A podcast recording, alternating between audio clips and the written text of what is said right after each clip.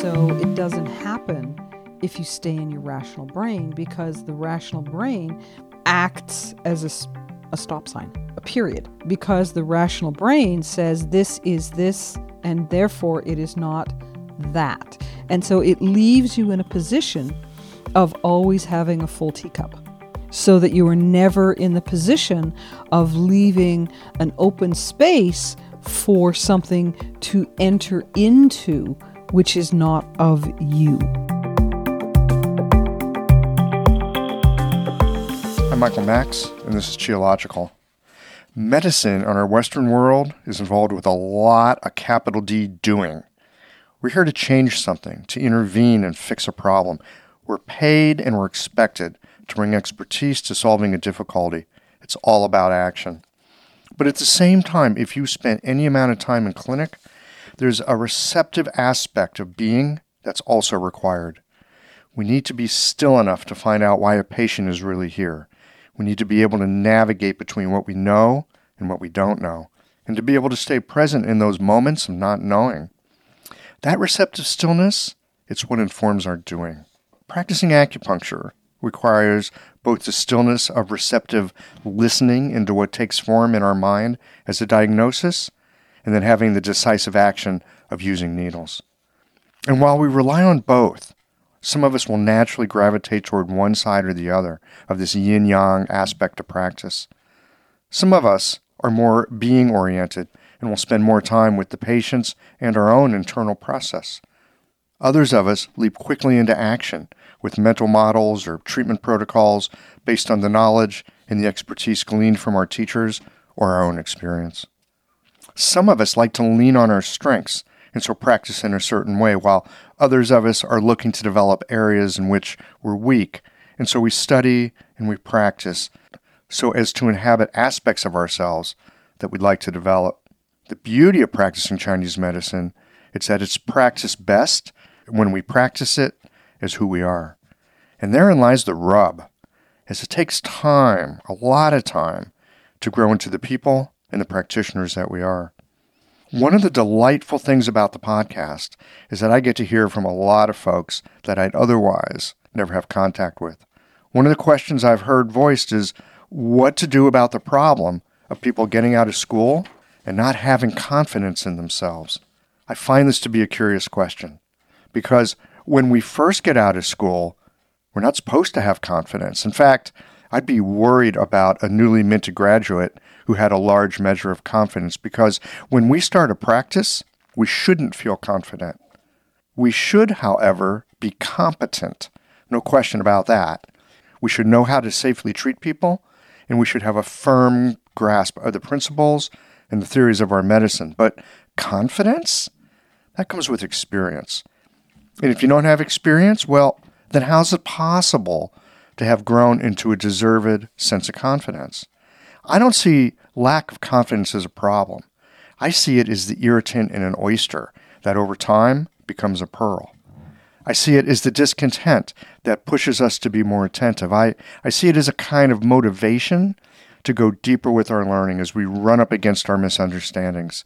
And I see it as a constant reminder that if something's not working, it might not be that our medicine doesn't treat that issue.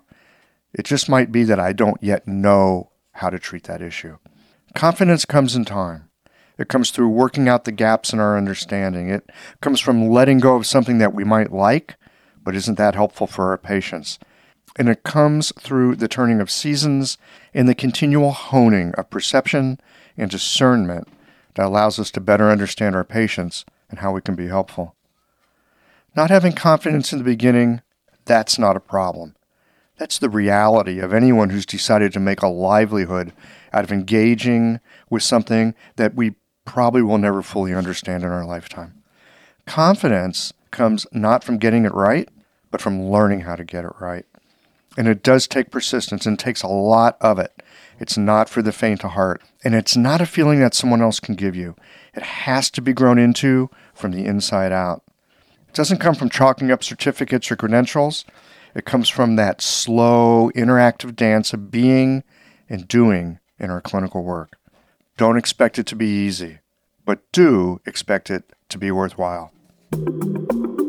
It's not that often that I get to have a conversation with a Westerner who spent decades of time in China studying medicine. I'm delighted today to have Brenda Hood with me for a discussion of Qi anatomy, Taoism, and the influences of pre and post heaven.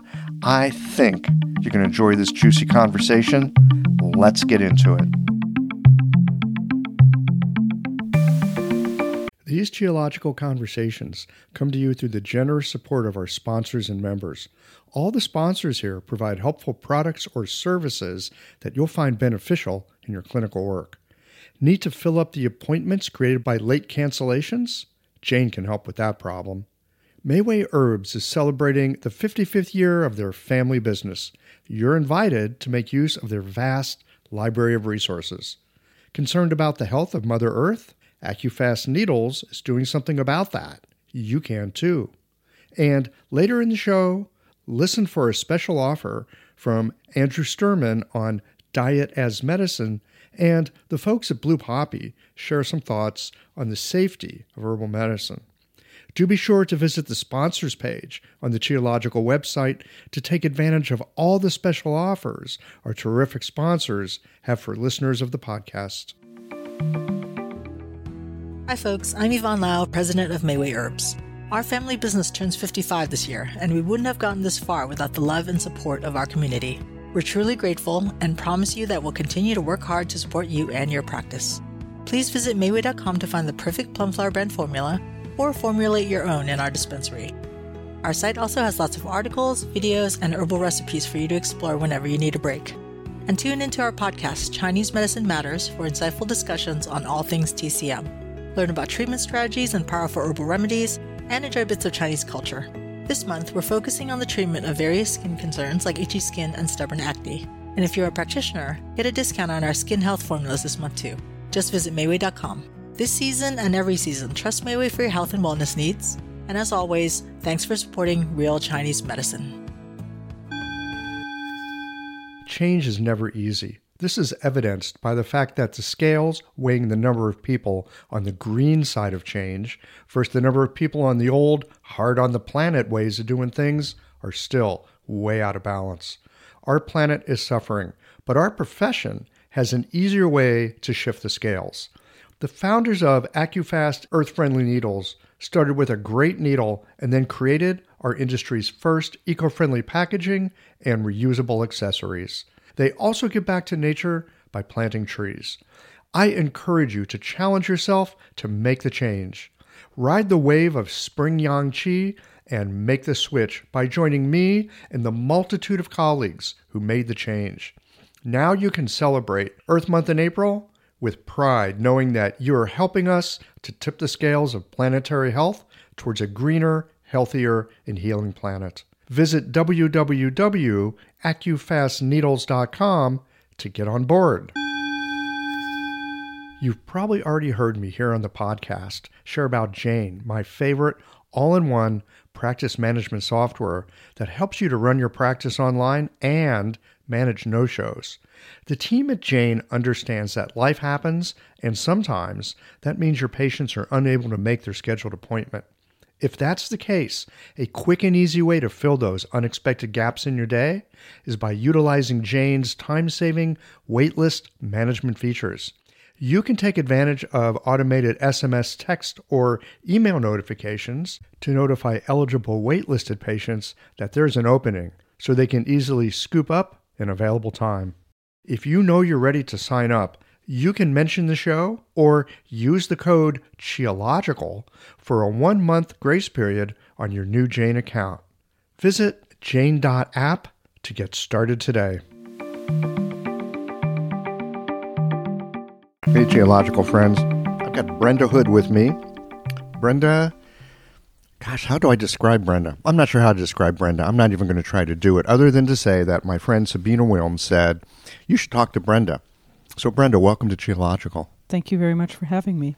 So happy to have you here. We, um, you just came down from Canada. We're currently, this is one of the few opportunities to actually have a face to face conversation. We're in Portland. Um, you just took this OM class, and I was here for this OM class. and um, It was awesome. You liked I it. loved it. Really? Oh, absolutely. Because it's just, you know, I've done a lot of basic research into the interactions of channels. I have, I was teaching at NUNM, and I have this whole information packet called Channel Interactions. Mm-hmm. And it's all of the channel ac- interactions that I've been able to find, and I list them out, and I say, okay, in this particular channel interaction, uh, these are the organs that are, or not organs, these are the channels that are paired, and in this one, these are the ones that are paired, and yada mm-hmm. yada yada. Kind of like our yin yang or our Tai Yin and, you know, hand Tai Yin, foot Tai Yin, that kind of thing. Sure, you know, and it's very simple. And the interesting thing about it, you see a lot of it in Dr. Tan, and you see, mm-hmm. You know, the, this this is found throughout the Chinese medicine system, but mostly in sort of um, courses which are taught outside schools. And so what I've done is basically just consolidated and brought it together. And because the way Sa'am organizes channel interactions and the way that it brings in yin yang theory and five element theory and the six conformations. And I think in the higher levels, you're going to get into stems and branches, which we did not touch in the introductory level. Um, it brings this together in a much more sophisticated and complex way than the channel interactions that I listed in my previous notes. When you use those earlier channel interactions, the point that you have decided based on the channel interaction either works or it doesn't. It's just that simple. But after seeing what was taught in the SAM class, it's really obvious that you are really moving the energy and transforming the qualities of the energy in very, very powerful ways. And so, as they say, you can get amazing results with this, but you can also kind of screw somebody up if you choose the wrong protocol to use, and then you need to be able to reverse it because you've moved the energy in the wrong way. So when you say the energy, tell me more about what, what you're referring to here. You know, it's sloppiness in how I'm speaking, really. I should be saying the chi. Okay. I, I, I Um, mean, I just like to, to try to be clear because for me, with this um system, I feel, and, and, by the way, all y'all's listening, we are going to circle around to some other stuff. I didn't even know we're going to talk about this, but we're just we're just going to get into it here. There's other things I want to talk to you about.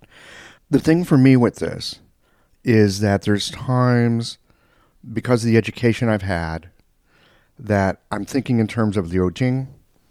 Mm-hmm. Do you have a decent translation of Liu Jing? Because I haven't, you know, six levels, six conformations. I don't even. It just seems so confusing. Why don't we just call it the six Jing, like we call it the five phases? Well, you know, the six channels. Um, you can Six, the chan- six, six great channels. well, the six paired channels. Yeah, I don't know. It's just it, it it's just a bug. Anyway, just a bugaboo for this conversation. Can we just say six Jing? Okay, because that other stuff just drives me crazy. So sometimes I find myself thinking in terms of six Jing. Sometimes I find myself thinking in terms of five phases. But with the Sa'am, I find these get melded together in a way that it it becomes a seamless whole. It, it, you- know, we have this this idea that there's a subject and an object just because of the way our perception works in the cultures that we've grown up in, right? But it seems like like with this, it's not one or the other. It's kind of both and. You know, it's my first introduction to Sa'am, and if you look at, say, cogs in the wheel of the mechanism of Chinese medicine, these other channel interactions are single cogs. Whereas when you look at SAM, what you're seeing is a fully operational mechanism with interlinking cogs that you need to go in and figure out okay, which cog is not spinning properly. And then we fix that one, and then the whole mechanism just resets to a higher, healthier level mm-hmm. if we've done it right. Let me make sure I'm, I'm I'm following you with this.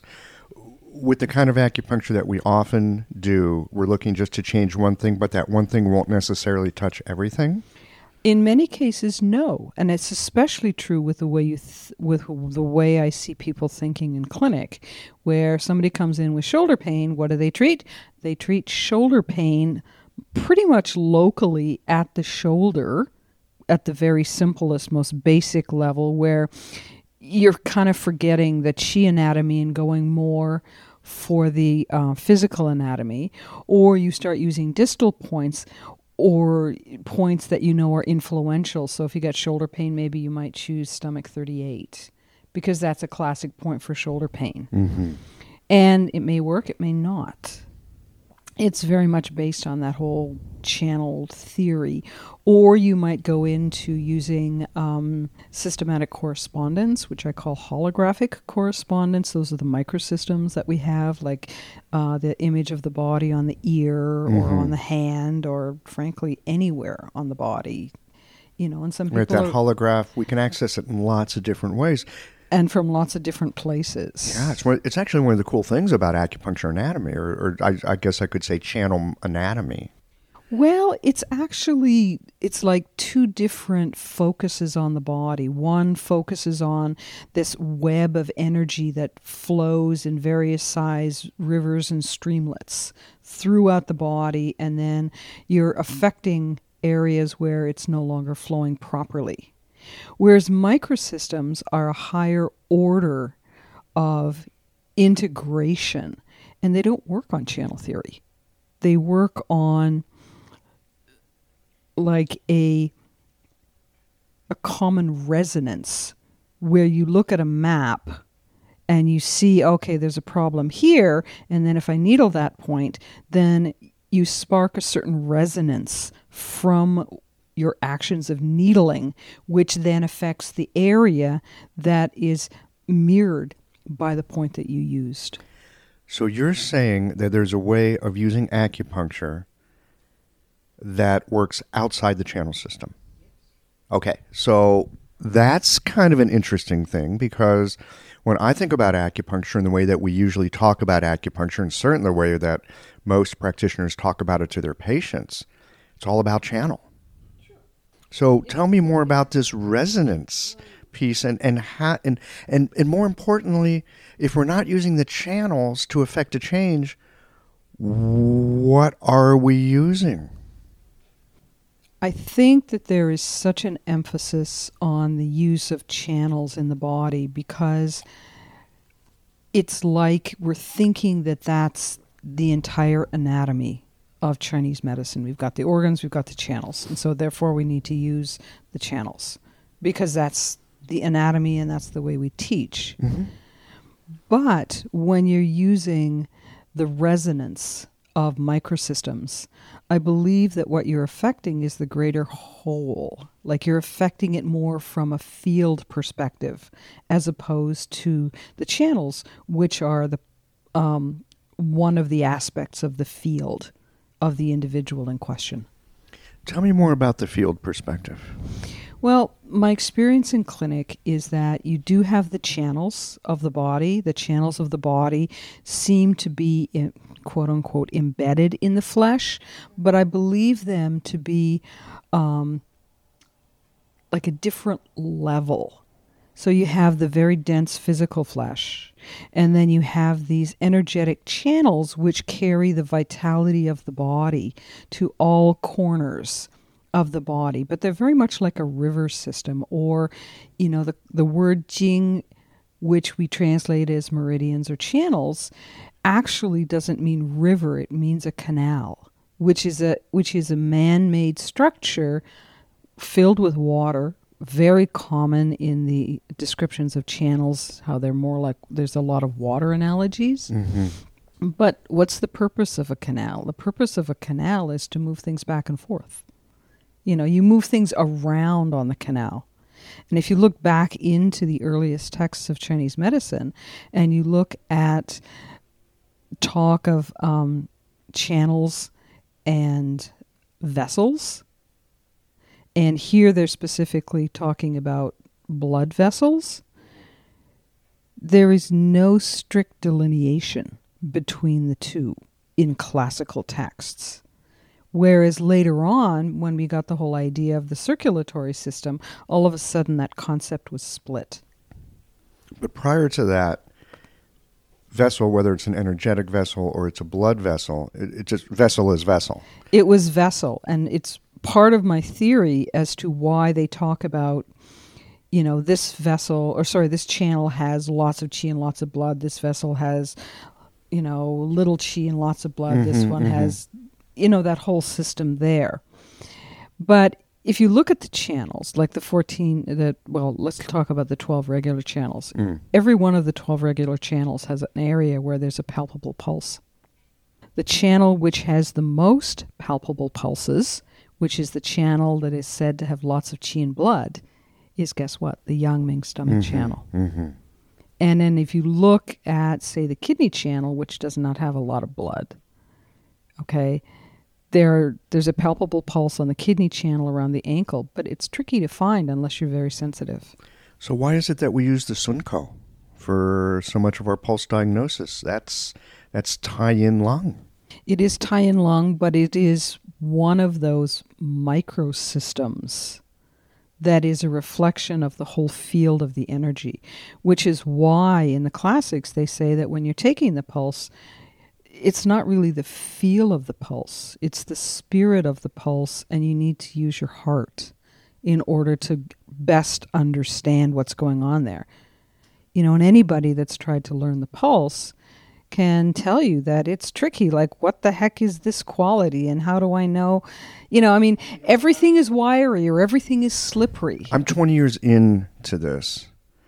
There's days I go to the pulse and I'm just like, I don't have a clue. Or I'll feel something. I'll go, I've not felt this before. I don't know what it is. I just know this is odd. I've felt odd pulses before, and I've felt pulses where literally the pulse on one side of the body is almost the exact opposite as the pulse on the other Mhm, side. Like mhm. one pul- pulse on one side is rapid, and the pulse on the other side is slow. Mhm, and mhm. often those individuals that have those crazy pulses, they often have very serious psycho-emotional issues. And so there is this sense that, you know, you're, you're getting the heart energy come through there via the lung channel. And so you've got heart and blood in the pulse area. But you've also got a bunch of chi from the lung.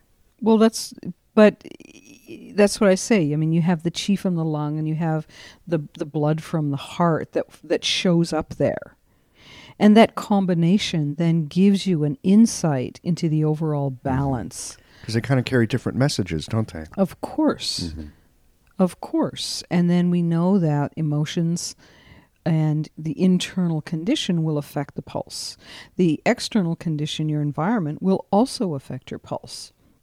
But trying to assess that much information through your rational brain doesn't work because it needs to be integrated. And the rational brain is not structured for integration.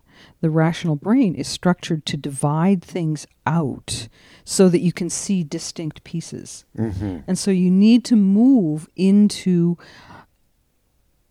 into the abstract brain or what I like to refer to as the the a rational brain. I r- dislike the word irrational because in the West it's a pejorative, Mm-hmm. and I don't like to use that term. And it's not irrational, It's non-rational. it's non rational. But when you use that side of yourself, and everyone has it, it's integrative.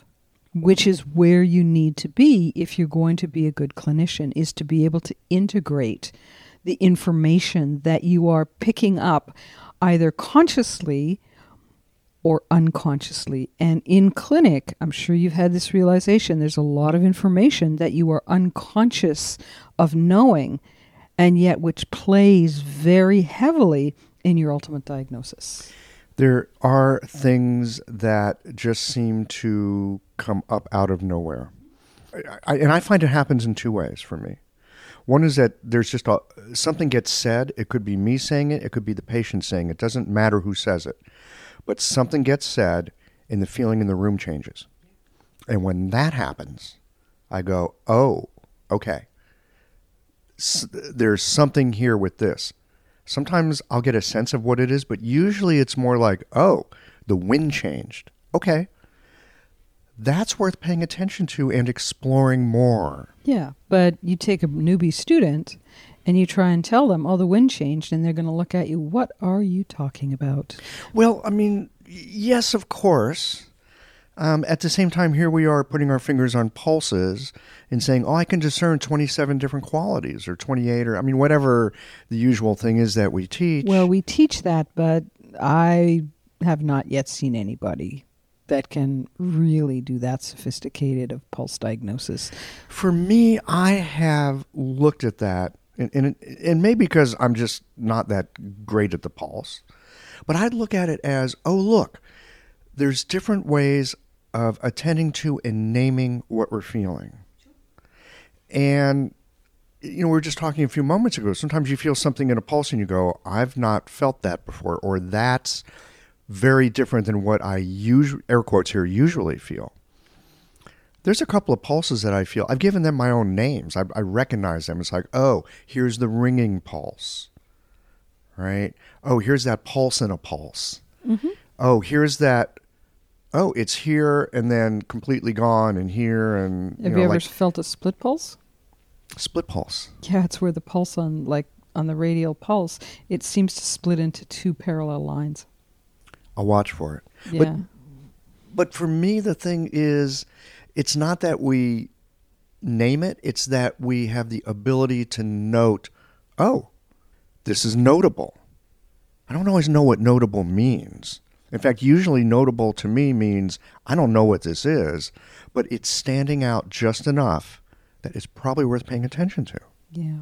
I have I do a really simple pulse diagnosis. I don't I mean I learned all of the 27 different pulses and I can quote to you what they're supposed to feel like and yada yada yada. Yeah. But I find that I take the pulse sometimes at the beginning, but what I do first is I compare the pulse left and right. Mm-hmm. And I call the right pulse the chi pulse Mm-hmm. and the left pulse the blood pulse. That's a pretty common distinction we have. Well, and so the use that first in Sa'am, right? the first thing that I'm going to do is I'm going to decide are the pulses even, and if they are not even, then I need to go and I need to balance the pulses. So I Mhm. need to make sure, and there's four considerations. If it is the right pulse and it seems weak, is it because it's actually weak or because the left pulse is too strong? Th- this for me is such a beautiful thing about Chinese medicine. Sure. Simple and like infuriating at the same time. Is something weak or is it actually okay but the other thing is too much? It's and, and the perspective that that can give us. Yeah. And they're It's so completely different protocols when you are treating, like, even just as simple as balancing the left and right pulses. Mm-hmm. So how do you make that determination for yourself if something's actually excess or actually deficient? Well, you know, it becomes this combination diagnosis because it's not just the pulse. Mm. You know, you take a look at the person, you look at the at the facial colors, you look at the spirit of the person. You take into consideration maybe their symptoms, which sometimes is useful and sometimes not. And then I do a lot of channel palpation. And one of the things that I like to do is before I actually put a needle in, I'm going to do acupressure on that point and test the pulse to see if there's a pulse change. Mm-hmm. And if there's no pulse change, then I have to switch gears and figure out well, how do I get a pulse change that brings this back to better balance and something that I feel happy about? So you're playing with resonance and field here. Yeah. Yeah. I do that all the time. And Yeah. it's partly because I'm not just doing straight up acupuncture, I also uh, do a lot of singing bowls, tuning forks, gemstones. And so I work in the field a lot. mm-hmm. And then I, so it's a complicated system in my clinic. Hello, everyone. Andrew Sturman here. I've been working with clients in Chinese medicine dietary therapy for over two decades in New York City. My focus is beautiful, simple, delicious, and health supportive home cooking. Good meals can be inspired by the strategies of classic herbal formulas so that each meal is infused with medical intention from appetizer to dessert. This requires an understanding of the energetic properties of grains, vegetables, meats, fruits, and more, and knowing which foods are moistening, drying, building, clearing, warming, or cooling, as well as their directionality. I've organized these teachings in my two volume book series, Welcoming Food, where you can learn this theory, practice it in your own kitchen, and love doing so. See the positive reviews and incredible testimonials from practitioners and patients who've brought this material into their own kitchens. Welcoming Food Books 1 and 2 can easily be found online, and if you'd like to follow me on Instagram, where I'll be posting cooking tutorials, you can find me at Welcoming Food. Back to you, Michael. Thanks very much. I, I want to come back to field for just a moment and, and just run this idea by you because we talk about the jing and the luo and of course one of the other ways of talking about the jing is it's like the is, i always forget is it the warp or the woof of a piece of fabric. The jing, I believe, is the warp. Yeah, okay. So often when I think about that classical idea, that the jing is part of like a fabric, a mm-hmm. structure that's a fabric, not just, you know, not, not, not like a line or not, not like a bone, but a fabric of something. And, and, and that idea of fabric and field to me seem they seem similar in that it's all these interwoven connections that make the thing up. The thing, if you look at the thing, if you look at a field, you look at a piece of fabric, you could look at it as an integrated whole, or you could look at it as each of the individual threads. Sure. Yeah. No, absolutely. Mm. All right. Well, back back to pulses here. Back to pulses. Well, and so, you know, and then during the course of the treatment, I'm constantly checking the pulses to see once I've got kind of a, a handle on a balanced pulse, if mm. I can get it. Mm-hmm. What do you do if you can't get it? Then I start looking for other points. Mm-hmm. So, for example, um, one of my go to points in order to bring up a left sided pulse, I'm going to try holding uh, spleen 6. Mm-hmm. Blood is expansive. Say that again. Blood is expansive. Blood is expensive. Mm-mm, expansive. Expansive. Yeah, it got it, it. Moves out. Moves out.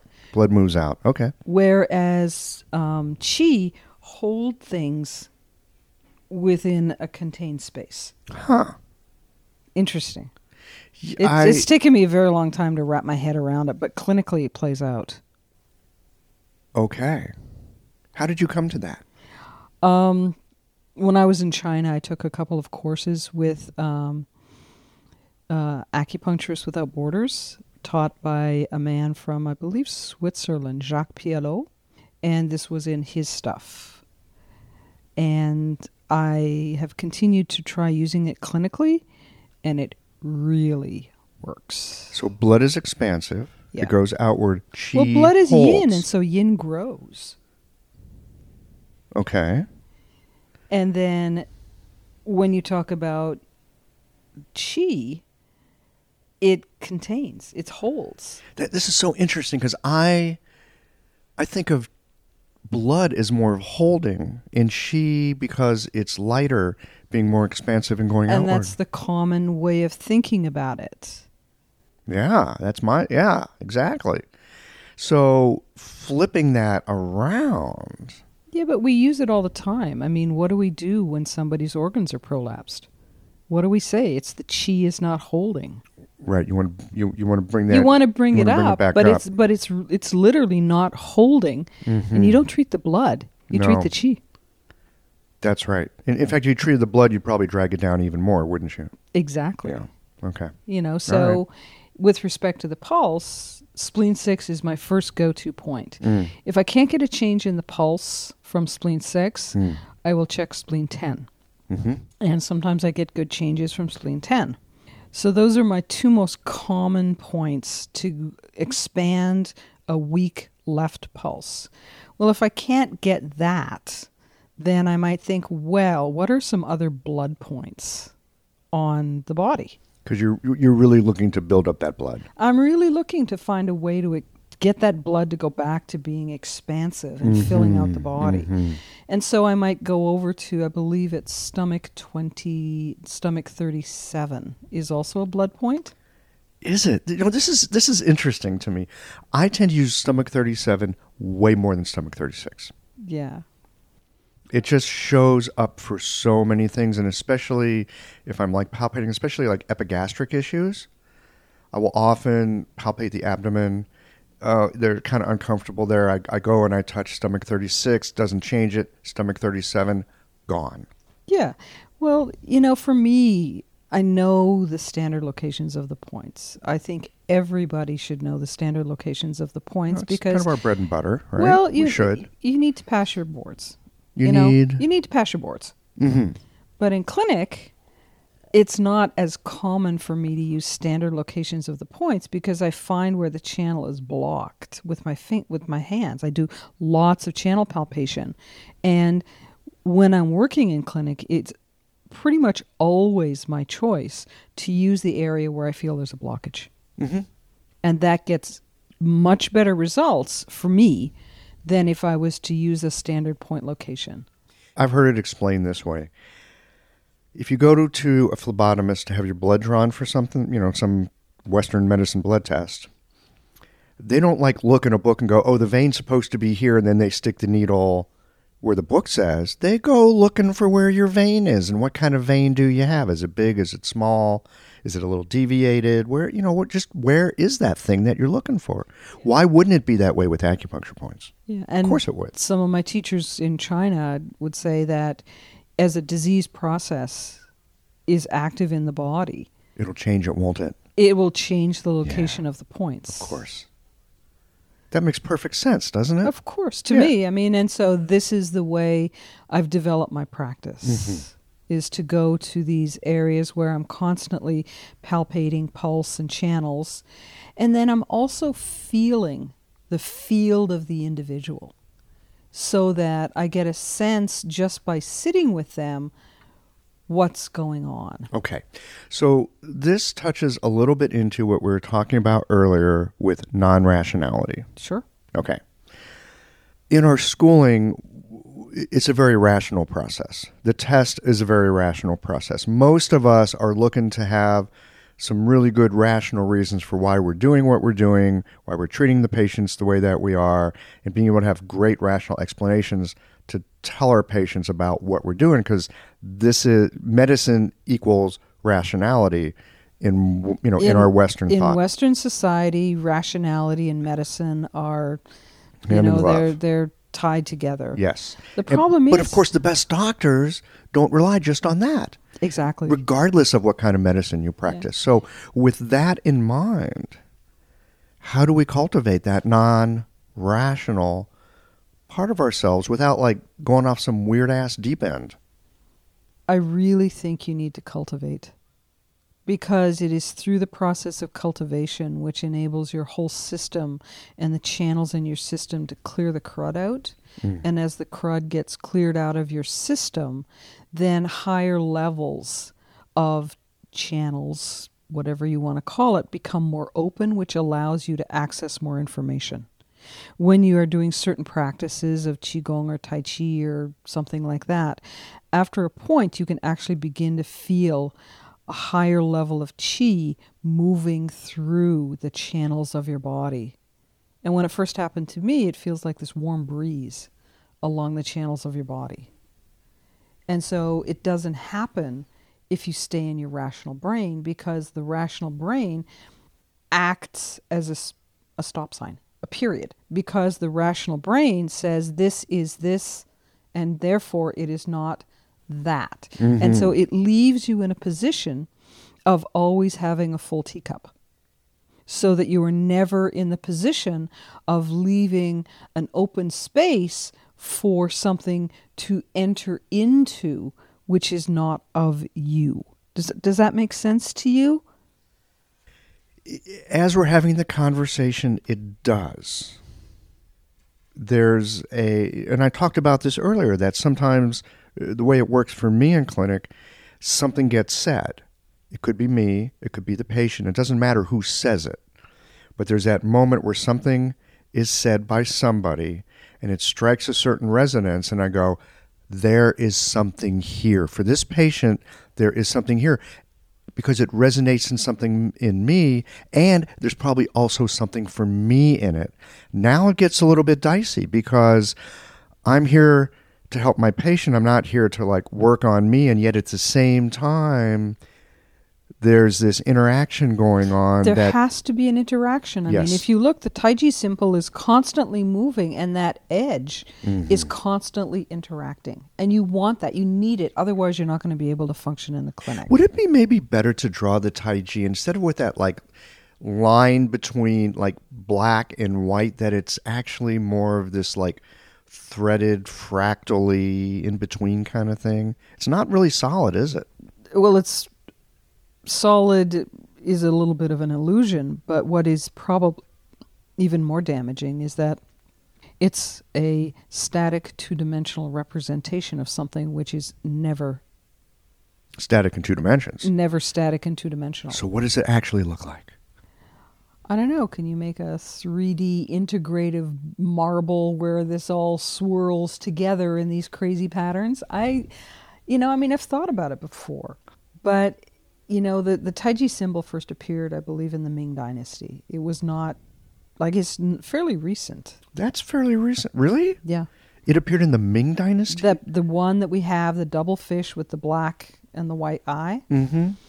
Uh, earlier representations did not have it. Earlier representations um, were more like swirls. So, it, you know, the the black and the white kind of swirled a little more through each other, and they didn't have the eyes. And these are concepts that, you know, they know that go at least as far back as Egypt. There's um, who's that very famous queen, Cleopatra? um, there's a box or a bracelet or something from her that has um, the worm Ouroboros, but it's done in black and white. The worm Ouroboros is the snake that's eating its tail. Mm-hmm. So the more it eats its tail, the bigger the head gets and the smaller the tail gets. But this one is black and white. And so you have this kind You of have that concept right there. like that goes back just millennia and it extends into cultures that are not what we normally understand as Chinese medicine. As an aside, I think there was a lot more interaction between ancient cultures than we give credit. And so, you know, when you see Mayan stuff, there's a lot of stuff that's really reminiscent of Chinese medicine you know and so where did that come from and did they discover it independently or was it brought over with whomever you know and so there's all these things about history that we have no way of knowing. It's pure speculation and yet there's these crossovers that are there if you look for them. Well, could it also be that regardless of your time or place or culture or language, there's some basic ways that this universe that we find ourselves in works? absolutely. Basic set of principles, and, and whether you're going to call it this or that, mm-hmm. it whether you're Mayan or Chinese or Egyptian, you're going to come up with similar things because we're all looking at the same phenomena through basically the same sensorium. And I'm saying that's a distinct possibility that people then look at phenomena and then somehow organize according to very similar patterns. They may call it, or very similar theories, they may call it something different. Mm-hmm. But the fundamental ideas are there. But I still believe there was a lot more interaction than we're giving the ancients credit for. And part What, of the just because they didn't have the internet? Maybe they did have an internet. You, know what? Maybe they had the sub Ethernet. who knows? Who knows? You know, I mean, I certainly haven't got to the level where I'm out there communicating with the spirits or flying out of my body and then visiting my Uncle Joe and wherever he is. You know, I mean, there's lots of things that we just don't know and perhaps cannot ever know. But one of the reasons I think that there was a lot more interaction. Do you know what the flower of life is? It's a it's a it's a sacred geometry symbol and it's a series of, of circles that just build out and out and out in make this very sacred symbol? Well, you can find the flower of life in Egypt and you can find it in China. And it's not something that would just appear. Mm-hmm. So you can find it in a lot of places over the world. So I just really think that there was a lot more going on. But Yeah. Let's bring it back to the clinic for a moment. And, and I want to come back to the uh, to the piece about cultivation and the non-linear. you know, we, we have this term cultivation, and I, and we throw it around a lot, like we know what we're talking about. Oh, some qigong or some tai chi. When you think about cultivation, what do you think about? What what what's some of the essence of what a cultivative practice is? because I do Chinese medicine, because I spent so many years doing Tai Chi, I believe that things like Tai Chi and Chinese Qigong are slightly better for activating and understanding the Chinese medicine understanding of the Qi anatomy of the body. People can do yoga. You can get to very high levels in yoga. I've seen people, high level yoga practitioners, actually open what in Chinese medicine we call a microcosmic orbit, like literally open it. And for that, there's actually two levels that you need to know about.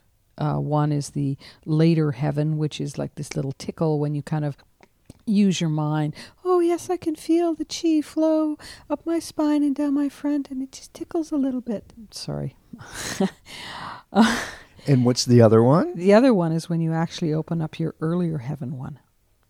And the earlier heaven microcosmic orbit is the microcosmic orbit which sustained you as a fetus.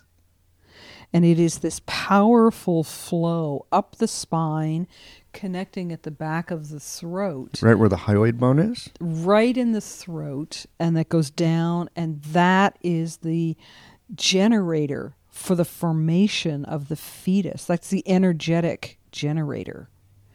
And you can reopen that. It takes a, it takes a lot to be able to do it.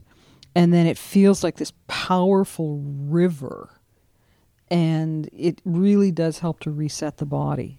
So this is the difference between like telling a ghost story and getting kind of uh you know like ooh I'm a little bit scared around the campfire and like being like walking around the woods at night and you hear something and your whole body goes what was that? a lot like that. Yeah. And, you know, the reason I bring up the microcosmic orbit is that we talk about it, but the separation of earlier heaven and later heaven is actually completely dependent on the microcosmic orbit. Tell me more about that. So when you are in utero, the microcosmic, the earlier heaven version of the microcosmic orbit is circulating. When you are born, what happens is that now you know are no longer in this environment where everything is provided for you and now you need to make the first step You got to go to work. into being an independent entity, Yeah. correct? Yeah. And that first step is when you open the back of your throat where the microcosmic orbit ends connect and take your first cry. Because all of a sudden, you then have completely reset your physiology so that now you need to use your lung, your own lungs mm-hmm. to breathe and get oxygen. You need to now ingest food from outside yourself and move it through your digestive system. And that's why when they show the images of earlier heaven Bagua organization and later heaven Bagua organization, they're completely reorganized. Okay. I was talking to someone recently about some stems and branches stuff. Okay. And one of the things that she said happens at the moment of birth. As a fetus, I don't know fetal anatomy, so I'm just going on what I was told. I want to run this by you. As a fetus, your heart doesn't have like the right left sides because you don't need to have an oxygenated and deoxygenated side because you're getting all your oxygen from your mother. But at birth, the septum of the heart closes. Now you've got sovereign fire and ministerial fire. And that's perfectly claus- plausible. And it doesn't contradict anything I say. hmm So that fits. It could fit, yeah. Okay, it could fit. Okay. Yeah. Yeah. But I'm just saying, in the Taoist tradition, which I've studied a lot of, Mm. Turns out I have a PhD in Taoist philosophy. You have a PhD in Taoist philosophy. Yeah. So, and Wait, I thought you had a PhD in counseling psychology. No, I have a bachelor's. Oh, a bachelor's. We were talking. We were talking about this earlier. You know about how you got to Chinese medicine. You said you used to study psychology. And I'm like, I have- psychology to Chinese medicine. How does that work? All right, I'm over I'm overeducated. Okay. Is it is it I- possible to be overeducated? Um, I don't think so, but you know, I've spent a lot of time in educational situations. Did you were you able to learn something there? Oh yeah. So then it was worthwhile. Oh, absolutely. Because I You think there's a big difference between education and learning. Yeah, I mean, I have a degree in psychology. I have a bachelor's in Chinese medicine from the Beijing University of Chinese Medicine. I have a PhD from the Chinese Academy of Social Sciences, which is it's the Chinese think tank. I was one of the first foreigners ever accepted into the school. What year was that? That was in 90 that was in 99. So, and then How did you get into? How did that happen? 你有什么关系? Well, of course, I had friends in China, and I had been doing some translation for a friend of mine who held this Qigong conference. And that kind of stuff is tricky to translate from Chinese into English. Mm-hmm. And so I was doing that kind of work for a friend of mine, and he knew this teacher at the Chinese Academy of so- Social Sciences who was looking to train a foreigner in uh, the theories of inner alchemy, and particularly inner alchemy for women. In 1999. Yes, This is in Beijing. yes. Wow. And it was just completely out of the blue. Yeah. And so, Apparently out of the blue. well, and it's an even longer story because by my third year at Beijing University of Traditional Chinese Medicine, I was so pissed off at the education because it was biomed light.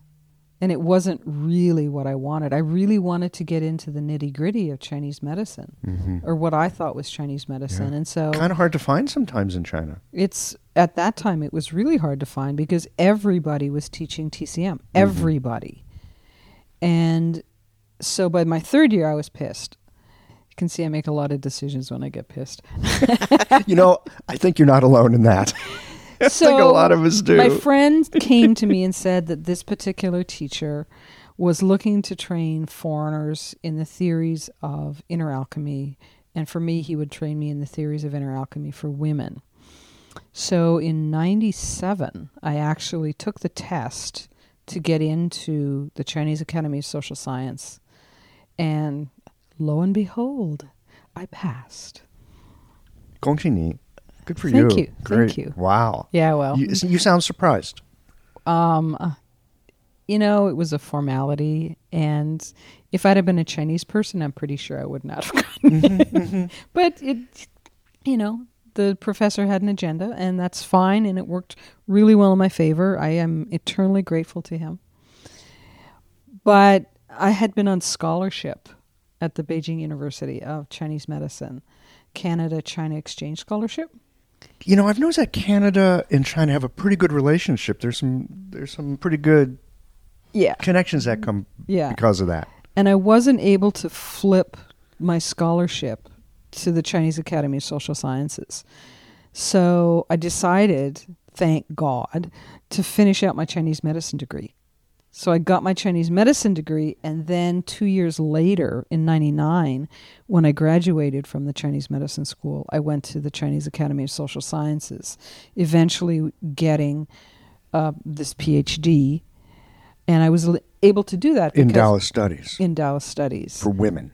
for women. And then um, I met, um, I don't know if you know who Professor Deng Tietao is. Name again? Deng Tietao. Deng Chitao, I don't know. Yeah, anyways, um, he's one of the top, was, he recently passed this year. He was one of the top 10 Chinese medicine doctors in China. And he saw me give a talk at this lecture, at this uh, symposium. And he liked what I said so much, he invited me down to the Guangzhou University of Chinese Medicine Mm. to work with him as his disciple and get a postdoc in Chinese medicine. Wow, you've had some good luck in China. It, w- it, was an amazing trip. It you sounds know, like it. and just things would just like fall like ripe fruit from the sky in some ways. Well, have you noticed, and I suspect all y'all's out there listening as well, that there are times when things are sort of right. I mean, the Chinese have a great word for this, right? Yuan fen, Yeah. right? Where it's like there's a certain ripeness and a certain opportunity. You're welcome not to take it, but you're also very welcome to take it. Yeah. It often gets translated as fate, but it's but you know fate has this sense of like oh you're like doomed to something. This this to me seems more like ripeness meets opportunity meets willingness. Well, the characters themselves, you know, Yuan has that silk radical on the side, and it kind of means to come together. Mm. And the word fen means to have an allotment of Right, a something, like an amount. And so y- there's a saying in Chinese, "Yo yuan mei fun." And so, so that you have the opportunity to come together, but you don't have enough allotment to stay together. Right, you can't quite you know there's not enough of it to, so to, you might to grasp and do. So you might meet somebody, but then never have the opportunity to study with them or to you know develop some um, deeper relationship with them. So apparently, when I was in China, I had both. Yes, yes. Well, I, I- think in all of our lives we have both. Yeah. And if we're somehow awake to those opportunities, which often sometimes look like disasters at the moment that they're happening, Mm-hmm. then then things can really take us on a whole different trajectory in our lives. Oh, sure, and that's completely true about me and Chinese medicine because once I made the decision to study Chinese medicine for whatever reason, I was I was going to ask you that. What made you decide I'm going to do this? I decided that I needed to go to the source, that I needed to literally learn Chinese and go to China and study. What set you off on that? Was there like a moment in time where you're like, I have to do this? I mean, you- Well, it was, you know, for me, it was a question of do I want to go the academic route and do medical anthropology with a focus on Chinese medicine, or do I want to go and be practical? And I took a few courses in medical anthropology and they were great, but I recognize in myself that I don't want to be that kind of scholar. I really want to get my hands on things. I want to do things that I consider really, really practical and to be able to work with people. Whereas if I had become a medical anthropologist, it would have been different and I would not have been able to more fully develop the things that eventually I've been able to pull out of myself and to learn to allow things to flow through me in this really interesting way. I mean, when I left Canada to go to China, it was on a scholarship to do Chinese for six weeks, and then they took us for a two week tour around the country. This was in the, the late 80s, and then I um, literally I went straight from mainland China to Taiwan, and I lived in Taiwan. Uh, first year I was in Taiwan, I studied Chinese full time and then taught part time. Because I mean, I'm supporting myself through all of this. And then I moved to Taichung, and I was in Taichung for three years, and I had a full time job teaching English at Donghai University, uh, and studied Chinese part time, which was great because it meant that I could pay for my whole first year in China without needing recourse to finding money from somewhere else.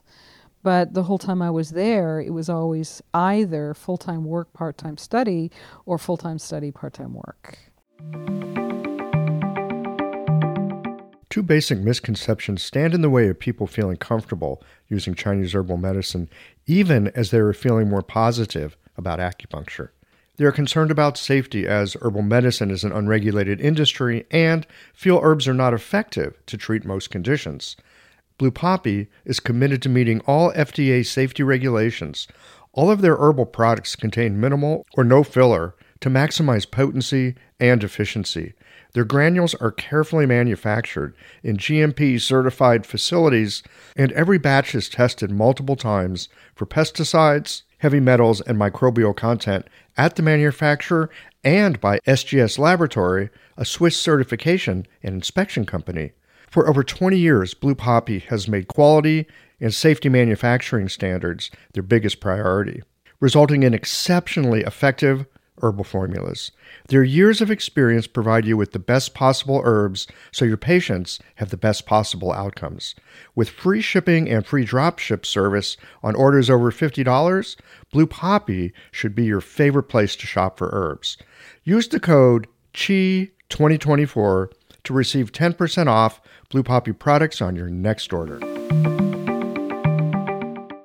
Well, it takes effort to do these things, you know, and It was really hard. it is it can, yes, it, it- can be really hard. but Would, would you say there was a value to the difficulty? yeah. I mean, it- you know, I have a quirky personality and if I decide I want something, I just don't give up. So you're persistent. Oh, if if I decide I want it, I'm very persistent. Mm-hmm. If I'm not wedded to the idea of having it, eh, Yeah. Right. You know, but I- but I- if you decide you want it, it you're kind of unstoppable. ultimately what that meant was I spent over 20 years in China and Taiwan. You know, and I spent a lot of time looking outside the schools and finding people outside the schools who had these more what I would consider traditional ways mm-hmm. of utilizing and doing Chinese medicine It's hard to find them in the schools. Well, you can't find them in the schools. There's a rift between academic Chinese medicine and folk Chinese medicine. And, you know, you need the academic in order to get your degree. But I found the folk traditions much more interesting. The problem with the folk traditions is that they tend to, to be much more narrow in their focus. You would They're like people really good at a certain thing.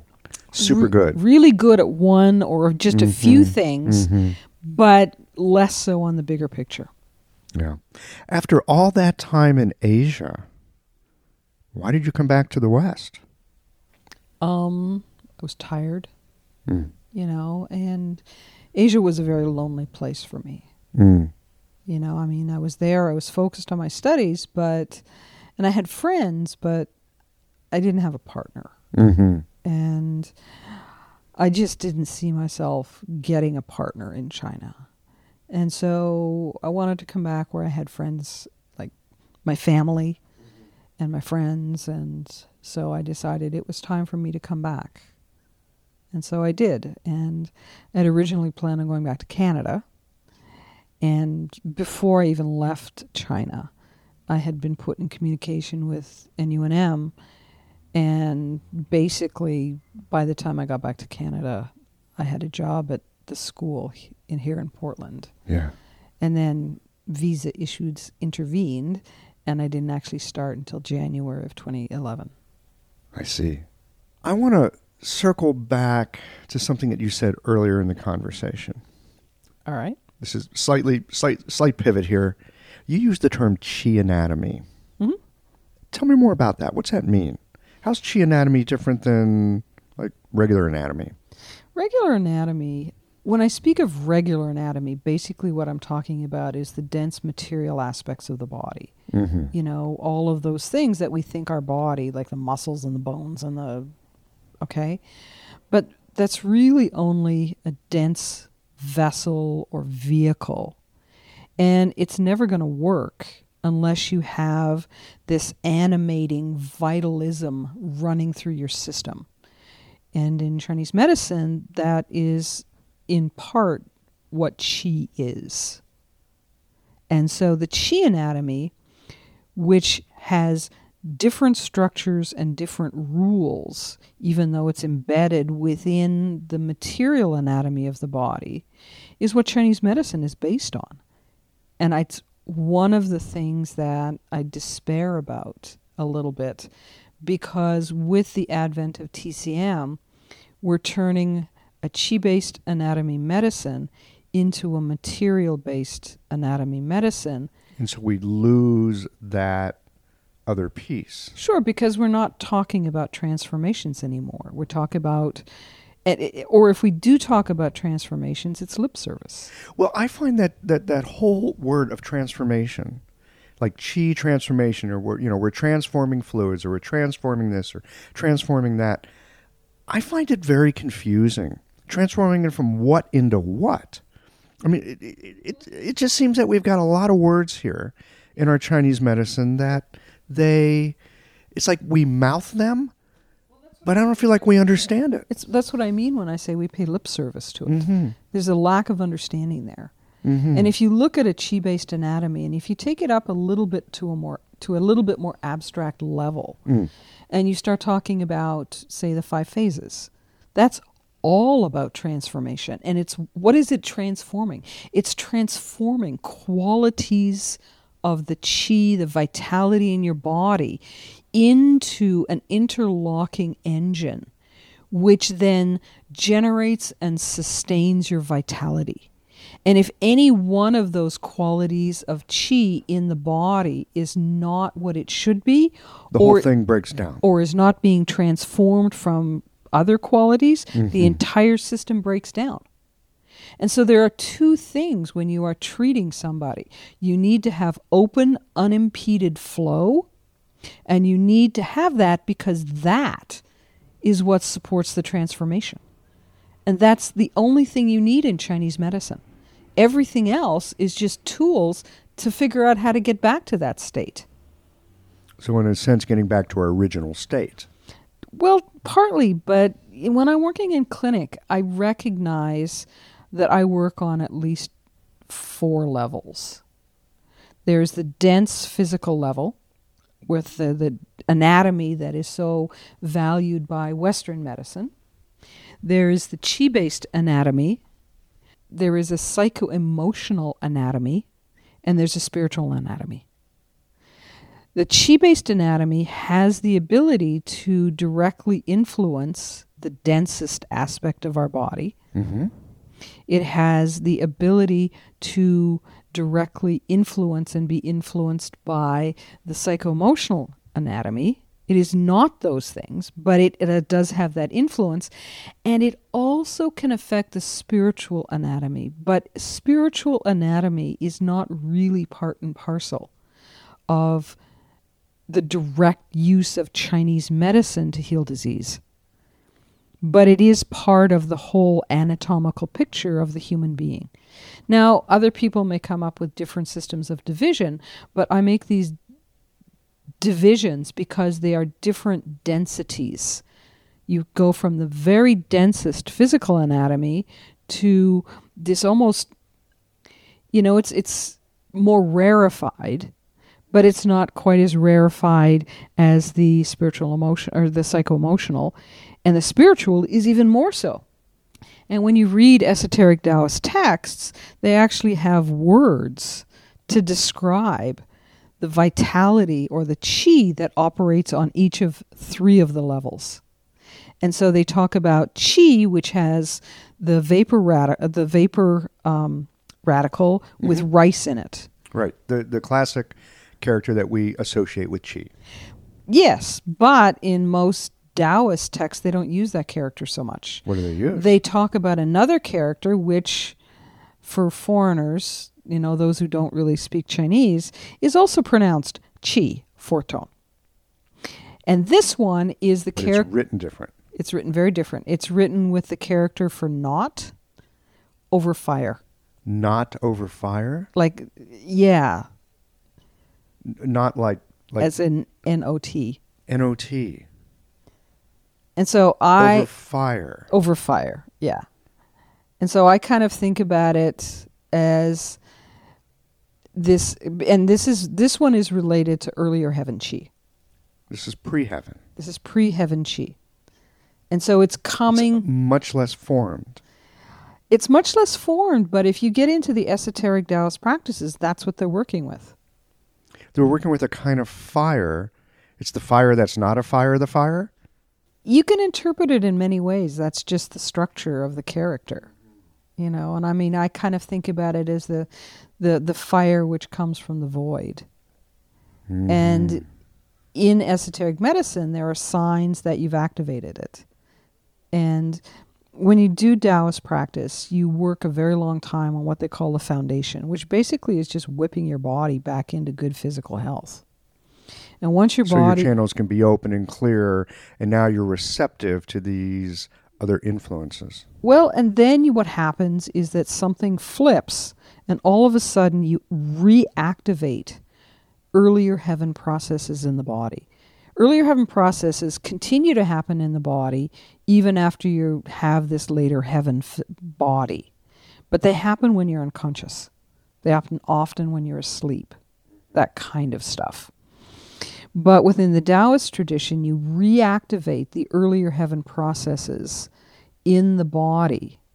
And then what happens is you continue your cultivation until eventually you get to the cultivation of actual spirit. And the cultivation of actual spirit, the chi, which is also pronounced fourth tone chi, But written differently. but written differently. There are three different characters. This one has the sign for vapor, and inside it has fire. And Oh, is wow. and is this character which is responsible for your ability to sense beyond the senses and to manifest all of those things that we call supernatural. so, in the class we had over this past weekend, Yes. Toby was talking about his teacher, Mhm. who was a very cultivated Korean Buddhist monk. Sure. and and and it was it was funny because he talked about how his he showed us how his teacher would take pulses and he'd like put his hand on a person's wrist on the opposite side of the pulse because he wasn't taking pulses and he didn't look at tongues No, it was a show to gain the trust of the people he was going exactly to treat. Exactly, because they expected that from someone who's going to do air quotes here medicine but this is a person who had these pathways open he could just see oh this is what they Well, need basically, you know, what happens is that when you get to certain levels, you use your own field as part of the diagnostics. You have to be really careful with that because if it's handled incorrectly, it can be very draining. mm-hmm. You know, and you could, need could we also, if we're using our own field, just be projecting our own stuff on our patients? that's why you well? need to cultivate because you Yeah. need to clean that stuff out. Right. Or, or likewise, uh, something that might be very influential for a patient, kind of running their life in a way, it kind of gets stuck inside of us. Sometimes. And so, you know, there's various ways of addressing that. Mm-hmm. If you're looking at introduction to clinic and new students and they don't have the cultivation or the mind power in order to be able to fully protect themselves in clinic, then you go mechanical. And so by that I mean things like take an Apache tear, which is black like a small piece of black obsidian, and tape it in your belly button when you are in clinic because that prevents the taking away from you and the absorption of vital energies. And it's black, and so it works more on that negative stuff. And don't take my word for it, experiment. Yeah. Chinese medicine is all about experimentation. All about experimentation. I tell this to my patients all the time. I'm not telling you that you should eat X, Y, Z. I'm just saying you might want to experiment for a month. Let's just make this scientific. People love scientific, right? Sure. Let's just do a scientific experiment. Do this for a month. See how you feel. Well, and the thing that is kind of funny is people think that if they take the words of experts as truth, that it's somehow theirs. The problem is is that if you're taking somebody else's word without actually trying yourself or somehow figuring out if it's true for you or even in the greater sense, then it's never ever going to be yours and you'll always be under the power of the expert.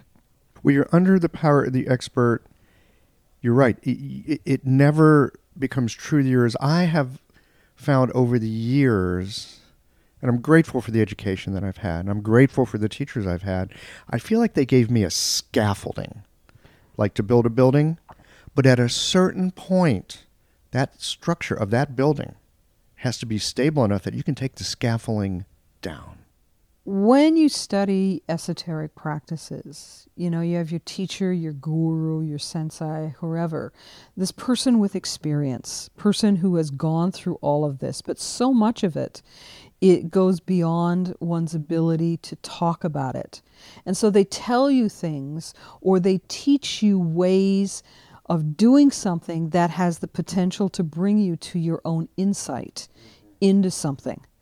But if you think that you understand what they're saying to you without actually doing the practices, then you're going to get completely lost because the words that are chosen to instruct you in something are fingers pointing at the moon. And by constantly focusing on those fingers, you completely miss that they're talking about the moon. And that's what you see when people always take the words of experts. But it is a necessary step because you need somebody to say, look, look over here. And as you begin to see flashes of the moon in your experience, all of a sudden this stuff begins to make sense. When you paint a night painting in the West, you take your canvas, black, dark gray, splash, splash, splash, splash, splash. Then you take white or yellow paint and you put on the, the moon and the stars. And so you're putting presence on top of presence. So something's already there. In Chinese understandings of things, if we use the way they paint with rice paper, if you go splash, splash, splash, splash, splash with white paper uh, on, you know, black ink on white paper, you just have a black piece of paper. And so what you need to do is you need to create spaces which by their relationship with the black surrounding them tell you that what you're looking at is the moon or the stars. And so in Chinese ways of thinking, they dance around things and talk about things 10 different ways because they're trying to point at this empty space between the words so that you can get a sense of what they're really talking about because it's not the words. And that's why experience is so important when you're in clinic because you begin to learn to separate from the words that you thought you understood and get the experience that they were actually pointing to. That is a darn good reason to really get a lot of clinical experience. Yeah, I mean, that's where Chinese and, medicine and lives. to embrace all that stuff that we don't understand. Mhm. Because that's where the learning really comes in, is in those moments when we don't understand. This, I know for myself, it makes me uncomfortable. I think as a human being, it would make anyone uncomfortable when we come up to the edge of what we think we know, or we're here to try to help our patients, and we recognize, oh, damn it, I am failing in this right now. It's a wonderful opportunity, generally speaking. How do you sort of keep mind and heart together in those moments where you go, this stuff isn't working. Now what do I do? Because as Toby pointed out in class the other day, feel uncomfortable, get ready to learn. How do you stay present with all that when you come up against it in your own clinical work? I have a lot of different tools. Um, you know, I got into sound resonance. I got into gemstone therapies. Um, and at the end of the day, you just have to keep going back to stuff that you thought you knew. And going back, like, I like to read the classics. Mm-hmm. And, you know, every time you read the classics, and this is a truism of Chinese, every time you read uh, something in Chinese, it's different. Mm-hmm. Because the structure of the Chinese language is that it not only allows for, but there's no way of separating yourself from what you're reading. And so every time you come back to something that you've read in classical Chinese, it's different because you're different. And so it gives you that, that, that interaction between that space created by the Chinese characters and you at that moment creates the possibility of this interesting interaction, which then has the possibility of creating these really interesting insights. And you can read the same thing a hundred times, and every time you go back to it, it can be different. It's different. Yeah. You know, I, I get that with the Chinese. I, I, I read it a little bit, but enough that sometimes when I'm reading and following in Chinese, there's all kinds of things that happen sort of inside my own understanding. Uh, partly because it's a different language, partly because I, I think there's a left brain, right brain integration that happens with Chinese that allows other things to spark. You know, you, it looks like you're disagreeing. Well, there is a left right brain integration, but that's not the effect. The effect is the gestalt of mm-hmm. the left right brain interaction, which is bigger than both. So then that would be, I would suspect, with any language, if it's if it's a real kind of classic that holds all these fingers pointing toward a moon, as we grow and we come back to that piece of writing, that writing will interact with us differently. I really think so. Yeah. But I find for me, Chinese is particularly able to bring this effect. So when I read Chinese, I f- my brain, I feel turns three dimensional. Mm-hmm. And there is a depth that is present there that I do not get when I read a phonetic language, English. I also don't get that sense of three dimensionality when I read simplified characters. Yeah. Um, yeah. I don't even want to go into Okay. that because Anyways, uh, the amount of densely compact meaning in the traditional characters versus simplified is yeah, we we will not be talking about that today yeah, because no, that's a whole it's a long conversation. it's a whole lecture in and of itself. yeah, yeah, yeah, yeah. Well, this this kind of circles back on something that we'd been talking about. I think before we turned the microphones on about how, uh, with our particular Western way of looking at things, we we think we can observe something without affecting it, and yet uh, the hardest of the sciences, Western physics, over a hundred years ago, began to notice you can't look at something, you can't observe it without changing it. That we cannot stand outside of our experience. We're always within our experience, and and it's it's something about that gestalt. It's the gestalt. It's also that liminal experience where you are interacting with other, and that interaction is a whole new something mm-hmm. if you allow it to be. Yeah. Which again is another whole conversation and and I'd love to invite you back for another one at some point in the very near future. Okay, Thank you so much for taking this time today. you're welcome. Thanks as always for listening. If you liked this conversation, if you learned something new or found a moment of inspired insight, share the episode with your friends. If you want to support Qiological, there's just one way to do that. It's by going to the website and becoming a member or leaving a one time contribution today. Well, folks, that's it for today. Join us again next Tuesday for another conversation that connects up the voices of our community.